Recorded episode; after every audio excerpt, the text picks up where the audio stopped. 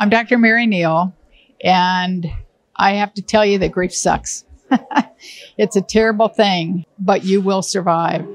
And the very fact that you are grieving means you loved, and hope is always found in love.